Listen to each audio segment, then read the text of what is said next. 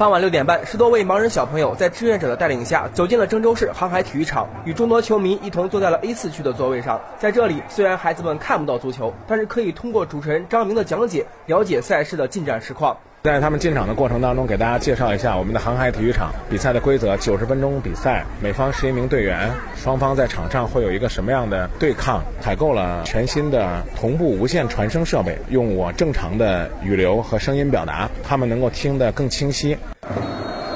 随着裁判员一声哨响，比赛就正式开始七点四十五分，球赛正式开始。在球迷的加油呐喊中，盲人小朋友也身临其境地体会到了足球比赛的热烈气氛，并根据张明的生动描述，不由自主地与其他球迷一同大声呼喊。这样的感觉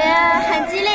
然后有平时感受不到的气氛，觉得会很兴奋。小时候踢过的，但是我就踢着玩但我其实根本都不会。你要在现场看球赛，会感到那种惊心动魄的感觉，并且你能现场听出大家在加油，希望就是今夜能获胜。比赛结束后，盲人小朋友还走进了球场，抚摸草坪、球门，对足球这项运动有了更加直观的了解。据了解，本次活动是张明工作室开展的“我以我言做你演”系列活动之一。今后他们还将继续关注盲人群体，并把爱心送到孩子们身边。